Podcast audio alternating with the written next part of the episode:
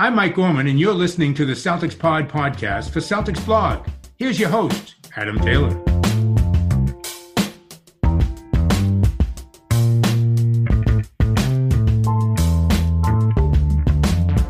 I just didn't have time to set my green screen. Ah, you good, man? No problem. Just asking.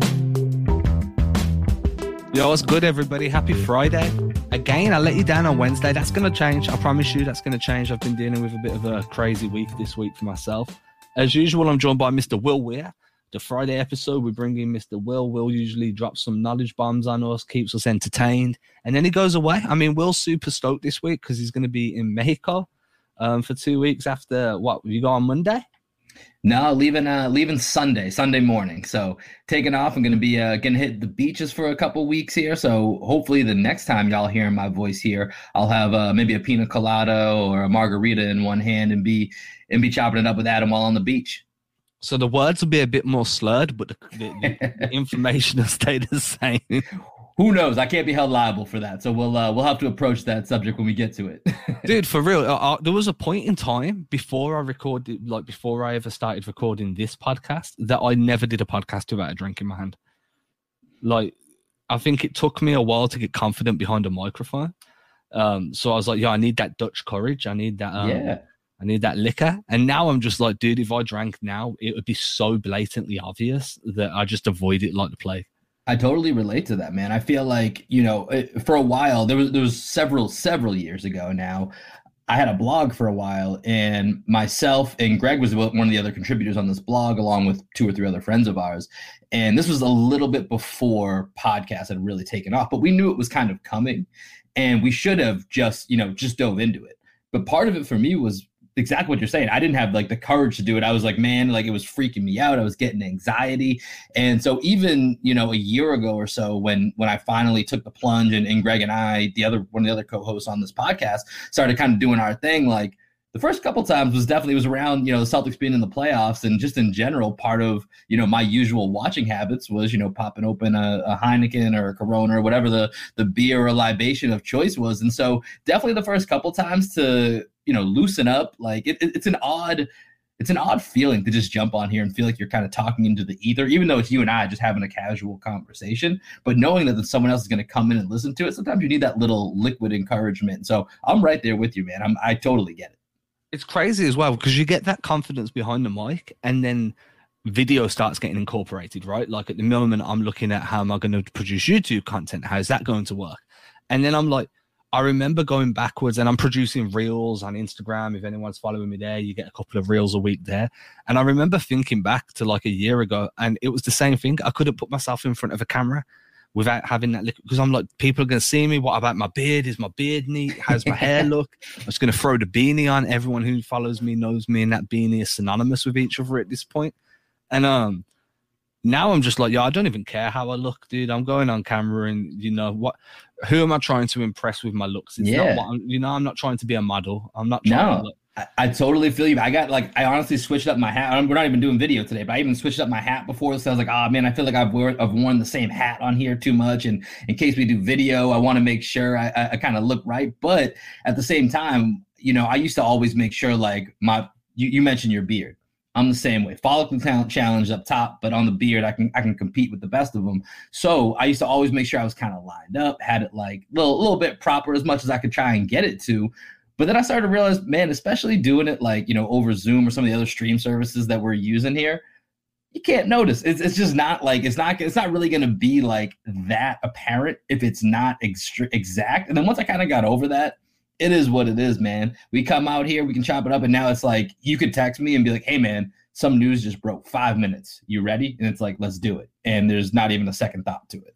Yeah, for real, man. Like my outlook on it is, if I'm doing a basketball content, it's like if I'm producing basketball content, and your biggest issue with that is my beard wasn't lined up correctly. I didn't do a good enough job in producing that content because you're too focused on the beard, right?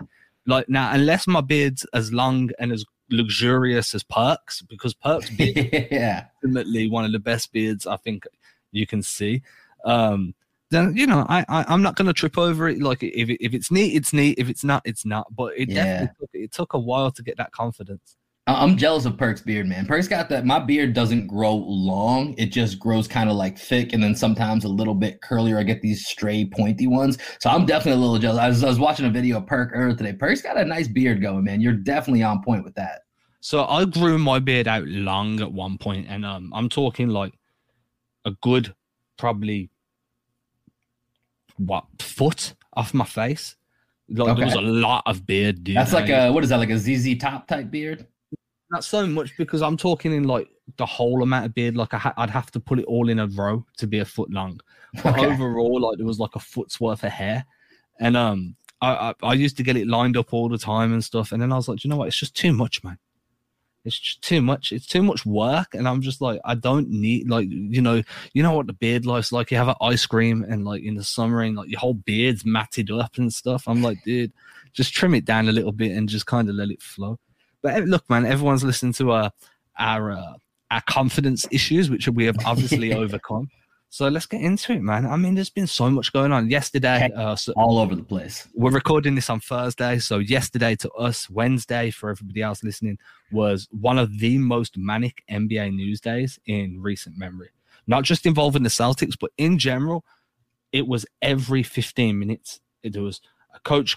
A coach has been fired. Somebody stepped down. Kyrie Irving's injured. Now Kawhi's not playing. Chris Paul enters COVID protocol. It's like what more needs to happen for everyone to just be like, yo, this season was never a good idea? yeah, man. LeBron talked about that too. You know, it's uh it's a little bit of of hindsight right now to look back, but I do think, you know, ultimately capitalism won the day and that's the reason that the season took place. It's the reason the season started as quickly as it did. If you remember back you know people weren't thinking the season was going to start until i think it was end of january or early february and they bumped that up to christmas. And that's part of the reason you had guys coming in that were out of shape had slow starts. So this season has really been a mess kind of from from top to bottom. And you know maybe now just as we have you know fans back in the building the playoffs have been you know relatively exciting we're starting to lose all these big names, and it's disappointing. Man, when I say disappointing, it's like um you mentioned it like I I don't really kind of traverse Facebook too much. Like uh it's just not a platform that I tend to mess with too deep, like you know. But um I remember scrolling through there earlier and I see LeBron put up a, a status on Facebook saying like uh you know, I'm apologizing to the fans because you're not seeing your favorite players this year. And it's not really a playoff you can enjoy when some of the best players in the world are competing at 50% or 25%, or they're not competing at all. And then I'm sitting here thinking, well, one of the best players in the world's named Jayson Tatum, and he he's not competing because the Celtics got bounced. You know what I'm saying? Like, um, so I'm like, I get it, but from my perspective, there was uh, some amazing players that got knocked out early. Luka Doncic knocked out early. Mm-hmm. Jayson Tatum knocked out early. Then you look around the league of who's still remaining. Trae Young is pretty much like the breakout star of these playoffs. He's having a phenomenal run. Ben Simmons is starting to get that. You know, there's questions being thrown around Ben Simmons. Giannis, it's becoming increasingly clear that Giannis is not that number one guy. He he needs somebody else alongside him, and he just doesn't have that right now. And then like this all got me thinking, like it, it got me sitting here thinking, well, how much of this is coaching? How much of this is roster construction? You know, because if you look at the Sixers, I think Doc Rivers has done a fantastic job there. I think he's instilled mental fortitude. Um, he's really developed Joel Embiid as a competitor from a, an individual standpoint. He's figured out the spacing issues, but then you still come back to if Ben Simmons won't shoot threes, regardless of make threes, I'm not talking about make them. I'm talking about just take them. Show uh, you're always going to be limited spatially. You get what I'm saying? And it's the same. And then you look at Giannis that's shooting the threes, but they're not running sets to get Giannis the ball down on the block. Mm-hmm. And what I'm kind of leading up to is these are some high level coaches. Budenholzer is one of the best, you, you know, regular season coaches in the league. Doc Rivers won a chip in Boston. And then you look and you're like, the coaching decision that the Celtics make, you, are seeing it play out now. What level of importance that actually holds during the playoffs? Yeah, and, and you touched on it there. I think it's we're seeing that massive divide between the regular season and the postseason.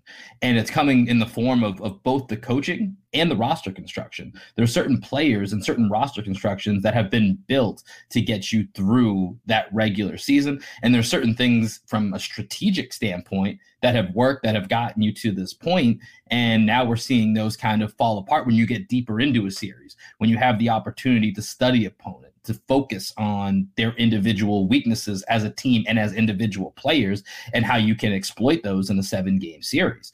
And, you know, I think Doc Rivers is a great example. You know, they had that massive collapse last night. Ben Simmons, never mind Ben Simmons shooting threes, just just shooting balls at the rim just being able to to take shots in the game. And I think one thing for me with Ben Simmons has always been, listen, if you're not going to shoot threes, that's one thing, but you have to be able to shoot from the mid range or from the free throw line extended. And he won't shoot that at all. And you can see now in his free throw shooting, four or 14 in the game that most recently happened, and shooting under 33% for the postseason. That's not a mistake, Adam. I looked that up before this.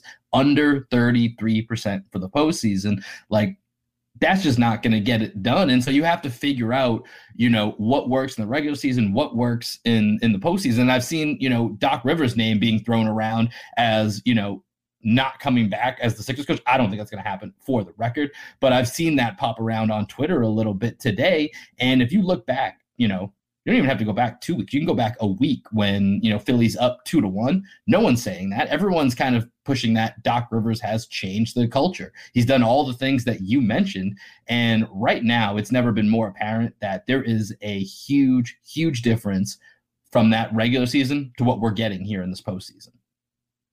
And it's the same with the Celtics. If you look at the way that Brad Stevens during the regular season, one of the biggest arguments everybody has was he's not calling out enough set plays.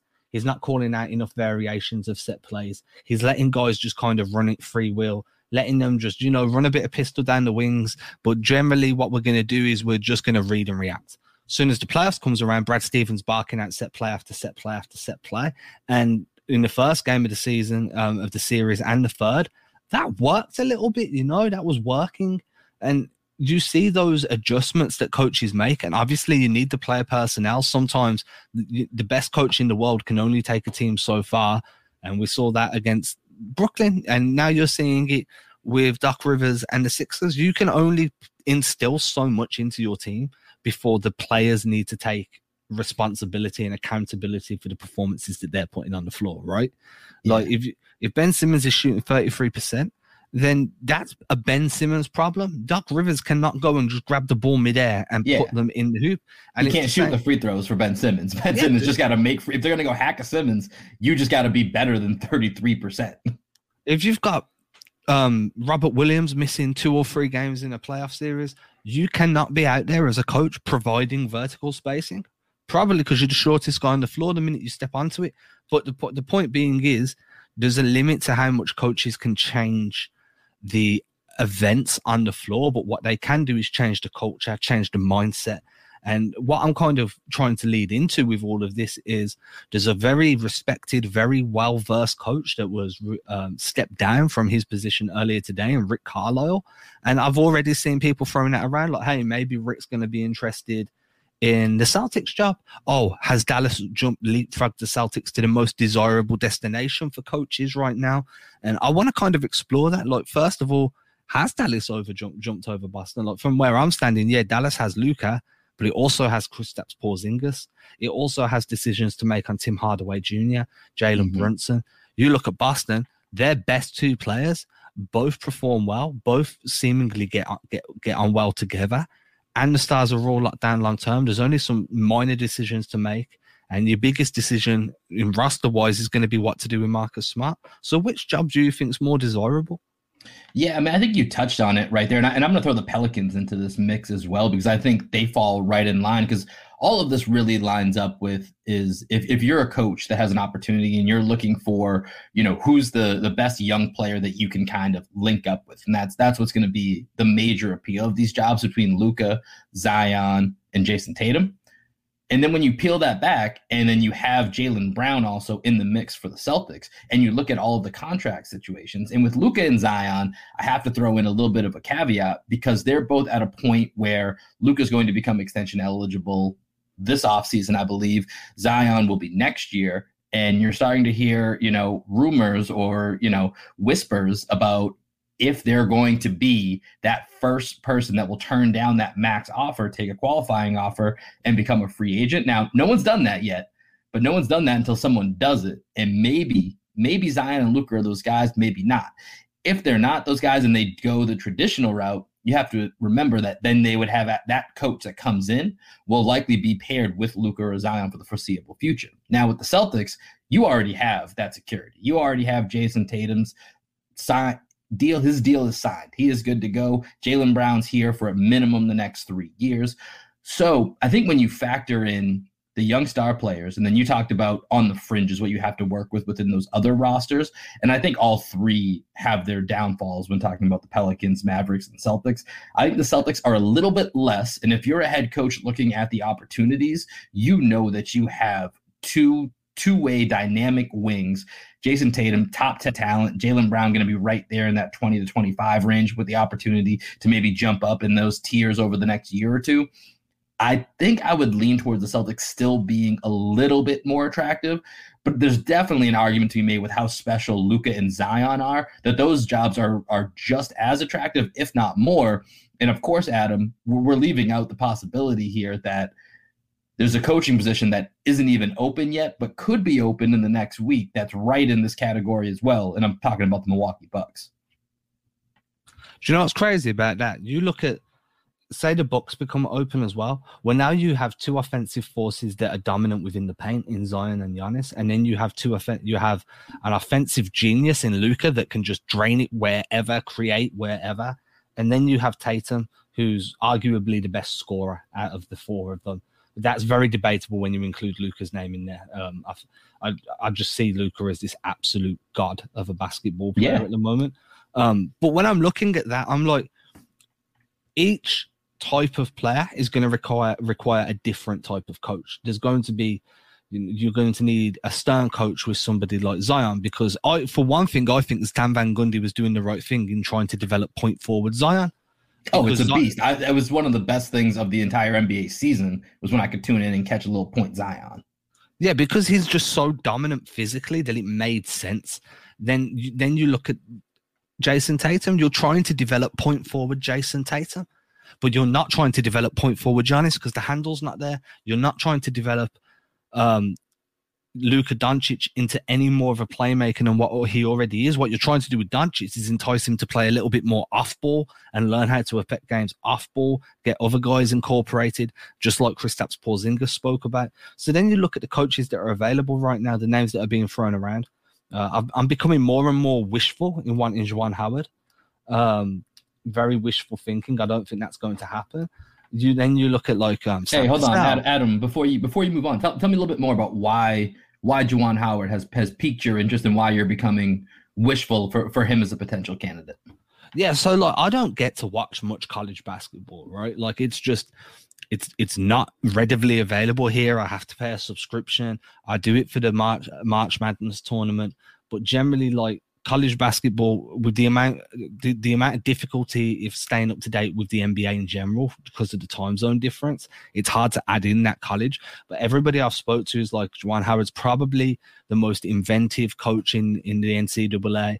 Um, one of the most respected has turned a program around quite quickly, um, become very well respected. And I'm like, I want that. I want somebody to come in with their own ideas, not have to just try and build on what Brad did, but come in and be like, right, I'm going to take the best things of what Brad did in his tenure, but I've got my own persona with my own experiences in college, and I'm going to put those to the test in the league. I also think he could resonate with how young a roster this is. A guy coming out of college dealing with a young roster like this, it's it's only a few years jump in age, whereas somebody like um Chauncey Billups, who's been around um suit like around NBA veterans all year. That's an adjustment for you because now you've gone from dealing with 29 to 34 year olds to dealing with 18 to 23 year olds. And the mentality difference between those two age groups is rather striking. Whereas coming from college to dealing with those age groups mentally, it's rather similar. Yeah, that's interesting. I hadn't really given too much thought to the Juwan Howard pick. I know I've seen his name kind of floated around here and there, and it does make you wonder with you know, with Brad Stevens' connections to the college game, and you know that was his own path to be able to become the Celtics head coach. If that's a route that that he would explore, now it's only been a year that Juwan Howard has has been at Michigan, so it would be a quick turnaround back. But he does have some assistant uh, NBA assistant experience as well, so I do think that's an interesting name to to keep in the mix. And he turned that program around in one year. Do you know what I mean? He made them really formidable. And then, like, I do understand, like, you know, there's been college. Johnny Beilein is always going to be the guy I refer to now as a, a phenomenal college coach. Came to the NBA and just didn't adjust. And I don't know if that was just because of his age and how long he'd been a college coach, but there's always those concerns. But I think, like, you look at Juwan Howard, Sam Cassell, those type of guys are names that I think the Celtics should be looking at because of the how current they are. And not just that, but, you know, like, how young the Celtics roster is. You need somebody that's going to command respect in the locker room, but be able to foster development and develop like a, a caring developmental environment. And I look at guys like Stan Van Gundy, um, you look at Rick Carlisle, they strike me more as coaches once your roster is ready and just needs those final few tweaks to get over the hump than somebody that you can bring in and they're going to coax out new levels of development from players that are already on a specific trajectory.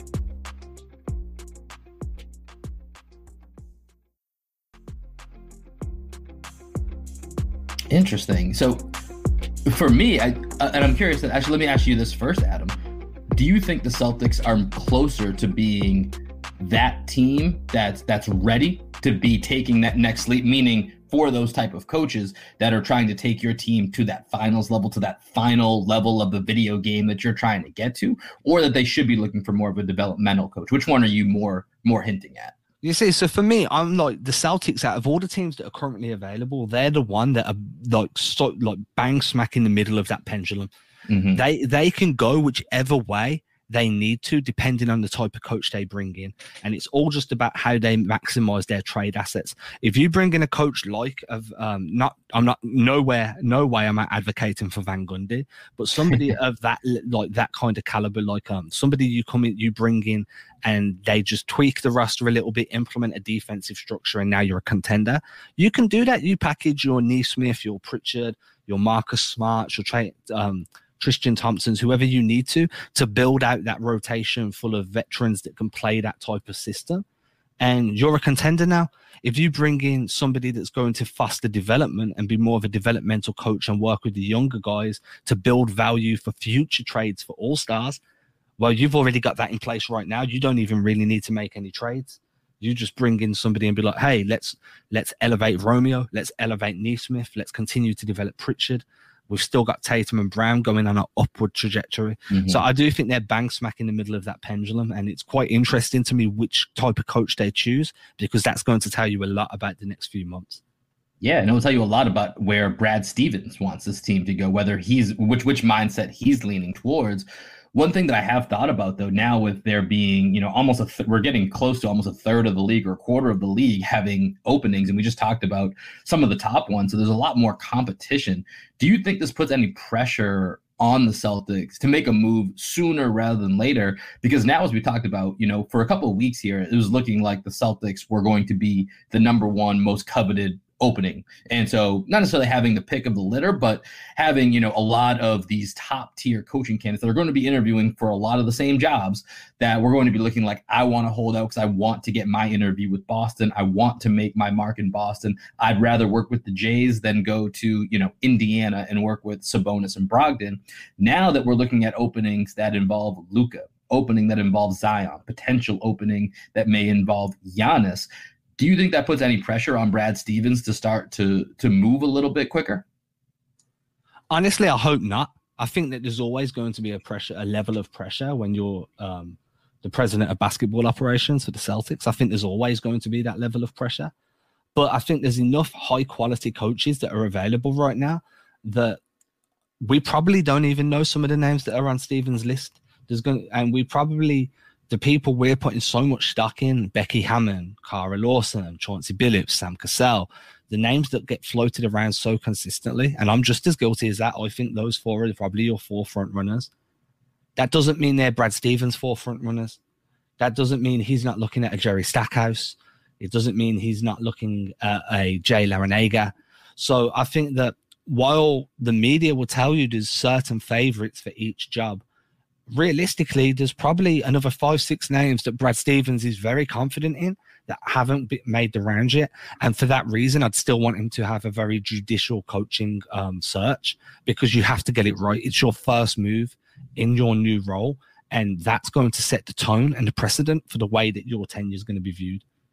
Yeah. And then even once that move's made, you know, honestly, like I, I don't know if it's going to be a move that I will find a way to celebrate or be against or be, you know, I'll probably end up pretty neutral because until we then see who the coach is, how that affects Brad Stevens' shaping of the roster, and then what it looks like there isn't going to be, especially for a lot of these candidates that don't have previous head coaching experience, there's not going to be a lot to base it off. So, you know, while it might be, you know, it's great to talk about. There's not going to be a lot of results that we'll see until we get that piece in place and then see how everything else falls into place after that.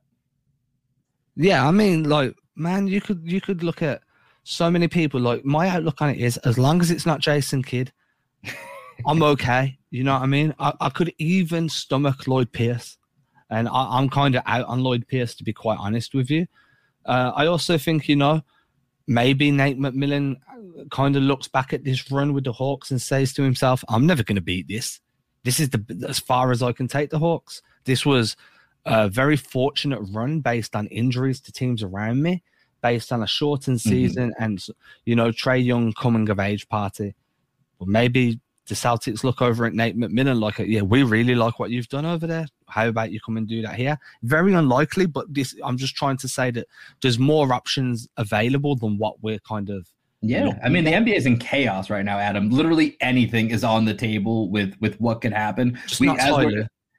not Ty Lue. Hey, Ty- Tyler's still in the playoffs. You know, I, I will say I feel like uh, I'm stealing this point from from Chris Vernon on the Ringer. It feels like Ty Lue almost like it's almost like he knows what to do, but it takes him like two or three games within a series to eventually get there. For some reason, he's, you know, he just won't get to the moves that he needs to make until he's forced to do them in a series. It's very bizarre watching him coach this Clippers team right now. Yeah, I just, I, for some reason, I've never held him in too much of a high regard. Um, I think there's much more talented coaches out there, and I get it. He's a player's coach. He kind of comes in and gives you creative freedom and incorporates your ideas into the offense and the defense, and that's fantastic. But not for me. I want somebody calling out X's and O's on the sidelines, not Nick Nurse level, because that I really dislike Nick Nurse the way he conducts himself on the sidelines. But um, I want somebody that's going to be a good blend. And I, I, think that, you know, the amount of coaches available, some of the names we haven't seen, there's definitely going to be options out there where we're like, oh, the Celtics interviewed them. I never even saw them as a candidate. Yeah. So this is why I don't think there should be too much pressure on Boston right now.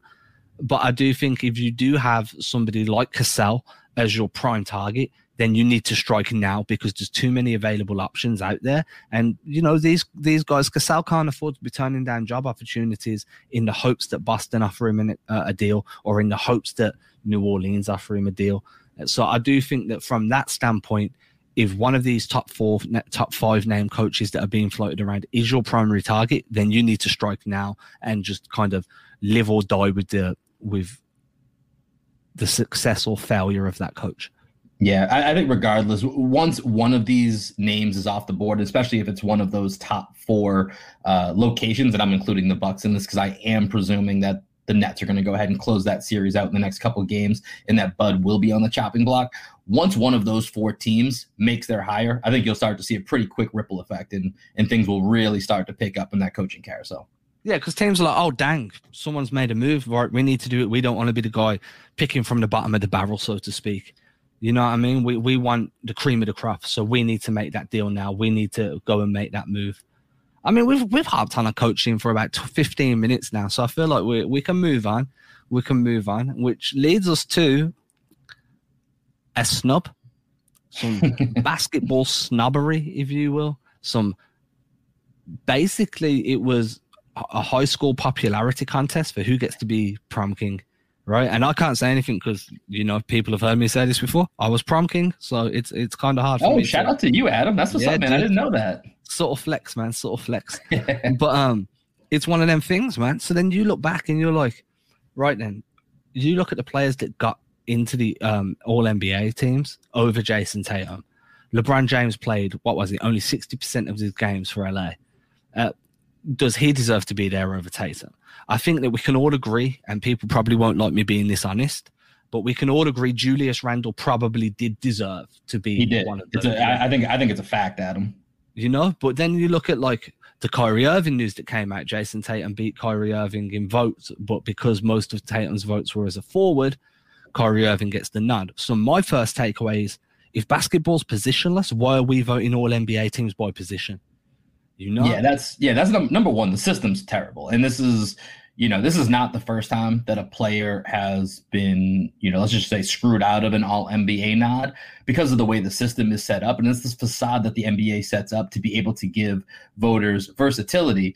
But when in reality, if you're giving them the versatility to vote for Jayson Tatum as a forward or a guard, you're then only hurting their overall case if they're only going to be allowed to take one of those vote totals and apply it to whatever their all NBA destination is. So I, I think that's a very important point that you bring up, Adam. That before we talk about any of the discussions of where you know Jayson Tatum should have been or whether or not that that he was snubbed, because I, I I struggle with the word snub, and I'll, we can talk more about that in a minute. But you know, I think that's the first thing that needs to be addressed. That the system itself is is surely broken. Khris Middleton was someone who who had the same type of fate last year where he had more overall points, but because his higher point total was slightly less for one position versus Ben Simmons and Russell Westbrook, they got in. But if you combine his other point total, much like Jayson Tatum's, they would have then been on the team. So that's a flaw within the system, which I hope is addressed at some point. Because, like you said, it goes positionless and it really that that's the way that the voting should be and it makes no sense that they make random designations of who gets multi positions that you can vote for and at the end of the day i think it's actually doing more harm than the good it's intended to provide oh for sure man i mean if you're telling me that Jayson tatum overall accumulated more votes than Kyrie Irving and you allowed them to vote for him as a guard i don't care where most of those votes went overall you won so now you should be in that All NBA 13. Exactly. Especially, and I'm not saying this should be part of the voting process or uh, a train of thought you should be making when making these selections because then it unevens the playing field. But you just cost Tatum $32 million. Yeah. You know, that's like someone cost me $32 million, then I'm going to be uh, there's there's going to be some very bad days in my future that are going to involve jail cells because that's that's a bunch of cash, dude. That's a lot of cash. Luckily, luckily at least for Tatum, it seems between you know Ruffles, Subway, Gatorade, Jordan Brand. I think he'll find a couple of ways to to make up for it. But real talk, thirty mil still thirty mil. Especially when you see like Jimmy Butler, like Tatum was better than Jimmy Butler this year. I think Ooh. there's some. I, I genuinely let's, believe. Let's, let's talk about that for a little bit because I actually uh, I, I think LeBron and Paul George are the areas that I would lean towards. And, and like I said, I think I have I have a little trouble with the word snubs because I think there's such a crazy amount of talent this year that you could have easily made a fourth team, and it would have been all players that have uh, have legitimate cases to be to be in the All NBA team. But when you look at the forward specifically, if we're taking out the you know hypocrisy of the way that the point system works, LeBron and Paul George were the two that I thought Tatum, you could make a pretty good argument he should have replaced. Butler was actually the one that I didn't think he should have replaced. I'm curious to hear to hear your reasoning on that. Well, first of all, the dude shot 24.5% from free. But That's obviously, no, but obviously, I try not to look at just shooting splits because there's so much more to the game than that. But like, um, I just feel like a lot of how people viewed Jimmy Butler was based on that playoff run he had in the bubble and how exceptionally good he was during that playoff run in the bubble. I think that that Jimmy Butler is an all NBA level player. This year, I feel like there's a very long stretch of period of time where his foot was completely off the gas. You know, he was going through the motions. Uh, a quiet game for Jimmy Butler is 18 to 20 points. So an average of the year is 21.5 mm-hmm. shows you that when he did have his good games, it slightly improved that average. Uh, I feel like he's their primary playmaker. So seven assists a game is exactly where you'd like him to be. That's respectable. But there's just times where I felt like he his effort levels weren't there. I'm not saying I watched a ton of Heat games. I probably watched 20 Heat games this year, which is like what one in three basically.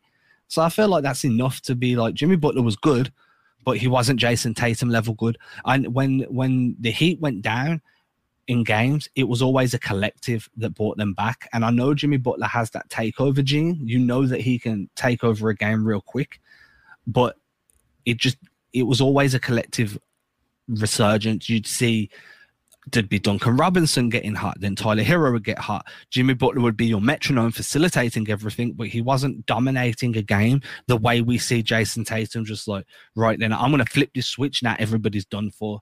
You know, and then you, you know when Tatum's hot, you're like, right, this this game's done. You know, I can sit back mm-hmm. comfortable. Mm-hmm. Tatum's going to drop 50, 60, whatever he needs. I never felt like that watching Jimmy Butler this year. So I think all of your points are are accurate and and have a and have a ton of merit and are, you know it's, def- it's the reason why when I look at this, I think of who's the better player, Jayson Tatum. Jayson Tatum's the guy I'm taking 10 times out of 10. When I look at Jimmy Butler and Jayson Tatum, it's Jayson Tatum who's more talented. He's the better player. When I think of all NBA of who had the better season, for me, and this is probably this is my own thing, I tend to factor in your team success that goes along with it, especially when you are the leader and best player of that team. And for me, I said going into, you know, a couple weeks before the end of the season, when there was that big showdown in Boston, two game series, Heat, Celtics, essentially loser ends up in the play in, is that when you start looking at the amount of spots that were available for all NBA and the candidates that were out there, that between Jimmy Butler and Jayson Tatum, who are both guys that are going to be in that group of five where there's only three spots, that for me, this was going to determine who gets that all NBA spot. And, you know, this is not going to be fun to hear. Uh, I know Celtics fans may not like this, but for me, Jimmy Butler came in and secured his all NBA spot when the Heat came into Boston in essentially a playoff scenario and took down the Celtics. And Jimmy Butler was the leader of that Heat team. I know he even went out for, I believe it was the second game with an injury, but he's the leader of that team, came in, kicked the Celtics into the play-in tournament. The Heat ended up with the sixth seed. I thought Jimmy Butler, you know, his numbers are never going to be as good as the as the especially from a point perspective with what Jayson Tatum puts out there. But I am a Jimmy Butler fan. I like what Jimmy Butler does for that team defensively, the way that he runs that offense. And for me, it just comes down to the Heat ended up with a better record than the Celtics, didn't end up in the play in. And both teams had their challenges when it came to injuries and COVID. So I thought from that perspective, is a, is a somewhat fair way to look at it. And with Jimmy's team ending up more successful than the Celtics, I didn't have as much of a problem with Jimmy getting an all NBA nod. For me, it's when I look at Paul George and then LeBron when it comes to the missed games as to where I think Tatum should have probably had an edge over those two. I mean, I'll, I'll agree with you that Butler's the leader of that team, but I do not think he's the most talented player on that team. I think that goes to Bam Adebayo at this point. Yeah, who's uh, another guy that could have been a, a technical, you know, all NBA snub. You know, I even wrote down Adam like talking about just how talented that this league is. Next year, would it surprise you if there was an all NBA team that was Donovan Mitchell, Devin Booker, Jayson Tatum, Zion Williamson, and Bam Adebayo? No, that's a dream team. I, I, I think that could work. And all of them did not make it, these these teams this year. Just to how crazy the talent depth is in the NBA right now, and that's not even factoring in that Harden and Durant were borderline ineligible because of injury. The other one I want to point out is as well, like Butler only played 52 games this year. Yeah, you know? that's another point. Yep. You know, and I get it. It was what a 62 game season this year, was it?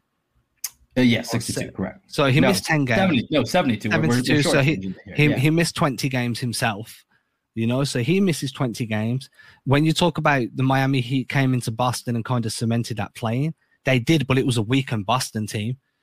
It wasn't like you were going up against full strength Celtics. So to if if this, if anyone was using that as the barometer to say right, one of Tatum or um, Butler need to get into this into the All NBA, and we're going to use this game as the as the like the, the key tipping point. Well, that's unfair because now you've got a pretty much full strength Heat team beating a Celtics team reeling off losing their second best player. You know, so I think there's while I agree with you, team records should hold some form of weight when you're talking about which these players are all NBA. Because if you're an all NBA player, you're meant to be right. If this guy's on your team, you're going to get 40 to 50 wins a game. You know, Luka Doncic on your team kind of guarantees a 40 to 50 win season because you've got Luka Doncic. He's going to do enough in half of your games to help you squeak out a win. LeBron James, a 40 to 50 win season. So these top tier players, and um, I speak about this with Jonathan Macri sometimes on other shows that we do. Like, just certain players where they're on your team and you're like, you're guaranteeing me enough wins to be an eighth seed at a minimum. Jayson yeah. Tatum didn't do that this year but he also had the COVID himself. He had the rehabilitation issues. Jimmy Butler the same. I just I do think that was a coin flip. Paul George, I agree with. I think that Jayson Tatum's had a better season than Paul George. Yeah. Uh, I've been low on Paul George for a while, but I do think that I, I, pointed at Jimmy Butler more just because it was a similar. It's the same conference, mm-hmm. so I've seen more Butler than what I have Paul George. But statistically speaking, I think Tatum could have, should have beat out George and could have beat out either of those two guys. Yeah, I mean the thing is, I, I, just don't think I can make a strong, an overwhelming argument for any of. If you were to switch any of the guys that we're mentioning that didn't make it with some of the guys that did make it, I think we're in the same boat where it's it's a, it's a snub, but it's also you can kind of see both sides of the coin, and then it becomes you know whether it's a popularity contest or then it really gets back to our original point of how messed up the point system is that if Tatum's entire total points were taken into account, we're not even having this discussion as a snub, and he's on the team as he rightfully probably should be. Yeah, you, nobody's ever going to win. There's always going to be, well, this guy got missed out, this guy was overlooked, Tatum was snubbed. And, and I get it, I really do. I just feel like there's certain players, like I've got the list in front of me, I've pulled them up while we're talking. Kawhi Leonard and Giannis cannot complain. Those two definitely mm-hmm. deserve to be there. Julius Randle, I have no issues with that. You basically dragged the Knicks into a playoff spot. Yeah. Um, you, you no one had them as a four seed before the season. That's, and that's you were the most improved player. Like you know, I mean, you were like one of the best feel good stories as an individual in the league all year. You literally fulfilled all the potential everybody had seen in you, and you did it with a franchise that's been um, like serial strugglers for years and years and years. So I'm fine with that. LeBron, I think he missed too many games. I don't think he impacted the, the, his team enough to realistically be there, but he's there because he's LeBron James. Mm-hmm. You know what I'm saying? Then you've got Paul George and Jimmy Butler. Those are the two where I'm like, yeah, I get why you're there, but realistically, Tatum should have been there either next to Butler or next to George. But it, it is it's um it's one of those things where I've got my opinion. Um, a Miami Heat fan's going to argue with me, and I can see their perspective because Jimmy Butler is not a bad player, but I just don't think that you can say he was so much better than Tatum that he isn't a debatable piece in that all, um, all NBA third team. Oh, without a doubt. Yeah, I don't think it's definitive in either way you look at it here. Um, yeah, I, I, think there's plenty of arguments to be made that a lot of these guys could have been on this team that weren't. But at the end of the day, sometimes it comes down to just, you know, a numbers game. And, you know, looking at it, I'm with you with all the guys that you laid out of the ones that were kind of the definitives that were going to make it. And then I think, you know, I, I don't know where the just, we talked about how weird this season is, you know, I don't know what the line was for how many games you missed is too many. And, you know, wh- when you're disqualified, you know, it was enough to disqualify James Harden, which I don't think he missed that much, that many more games than LeBron James. I don't have it pulled up. So for me, it was really surprising to see LeBron definitively make a second team. That I thought was very surprising with the amount of games he missed. So I think it's between LeBron or Paul George that in my mind would be the one that that would be removed and Jayson Tatum ultimately should have been on the team over one of them. Yeah, I mean, we can go in circles on this for hours, dude. Like, you know, part of me wants to kind of bring in like multiple covers, like bring in a Heat guy, bring in a Clippers guy, or a Clippers girl, or a Heat girl, and and go to town on this discussion. But I genuinely believe that it'll be an hour conversation where we all leave very heated, and nobody's any closer to having like a defined agreement, and that's fine because that's what sports does. It unites us and it divides us in exactly the same breath you know. So I'm fine with that. Yeah, it's fun. Other, yeah, it's fun. Sometimes it's incredibly frustrating. Um, the only other thing we've got to touch on, and we'll do this real quick, it'll just be a yes or no answer. How do you feel about Jayson Tatum and Team USA? Do you wish he'd stayed um, opted out and stayed having like his own off season and some rest and recovery, or are you happy that he, he's going to play with those guys? I'm happy for it, man. It's a childhood dream. You know, it's it's one of those backyard moments when you're counting down, final shot, game seven. You know, you're you're either pretending that you're going to be your team that you root for, or you're winning an Olympic gold medal for for your country, whether that's the USA, England, Japan, wherever it might be. So I got no problem with it. You know, I think it's unfortunately going to rear itself as a topic if Jayson Tatum gets off to a slow start next season about not having enough rest, you know, the COVID issues that you already referred to from during the season. But I'm happy for Tatum and I'm excited for, uh, you know, some 3 a.m., 4 a.m. basketball tips my time during the Olympics I'm going to be up for. So my outlook on it is, and this was the one thing that I really liked was, yo, if you're going to be working out in the off season in an empty gym or in a LA Fitness, working on your game, I would much rather you be doing that against elite level international competition. You know, you, have had your rest. You got knocked out in the first round of the playoffs. You're, you're, at home. You're on the beach. You know, you've probably had your couple of weeks rest. Yeah, he's on vacation with Deuce right now. You know what I'm saying? So is that on Snapchat? He's putting those things up. Yeah, see him him and Deuce were having their uh, little little bro vacation, taking walks on the beach. I'm not sure where they're at, but uh, maybe maybe they'll be down in Mexico when I get there, and I can say what's up to Jayson and Deuce. Could you imagine, dude? but like, it's those little things. You've had your rest now. You've had a prolonged period of time to let your body recuperate. When you get back in the lab and you start looking at film, like right, I want to add more veer steps into my game, or I want to put on some weight. So, you know, I want a bit more stuckiness to me so I can get to the line that little bit more. Or, hey, I want to be able to see over traps or whatever it may be. Well, instead of working on that in an empty gym, now you can go work on that with Team USA, with other players whose brains you can pick and knowledge you can take, like pick up from there. And it's a tampering ground. So yes, we know, you know exactly. what I mean? So let's see who wants to come play with Tatum and Brown. We can see what's popping. So hey. I'm, I'm completely for it, man. I'm completely. Yeah, everyone's 100%. throwing out those uh those Dame Lillard rumors. Yeah, what's a better time than building a relationship with Dame over in Tokyo? You know. Yeah, if if Dame and Tatum like become like a duo for Team USA, those rumors will do nothing but intensify. Exactly, exactly, and that's you know this is this is the time to do. It. We've seen you know we've seen this be the case. This is how a lot of these super teams over the last several years have been built. Those super friendships that have actually turned into on court pairings have happened you know during the Olympics. So you know unfortunately FIBA last time with uh with Team USA Celtics where there was four Celtics on the team didn't go so well, but you know it's going to be exciting I think to have a Celtic in the Olympics this year. And then once we see what the rest of that roster looks like, see if uh, see if any of those relationships do build. And Jayson Tatum being already a top 10, 12 player in the league, that's going to be attractive for some people to come play with.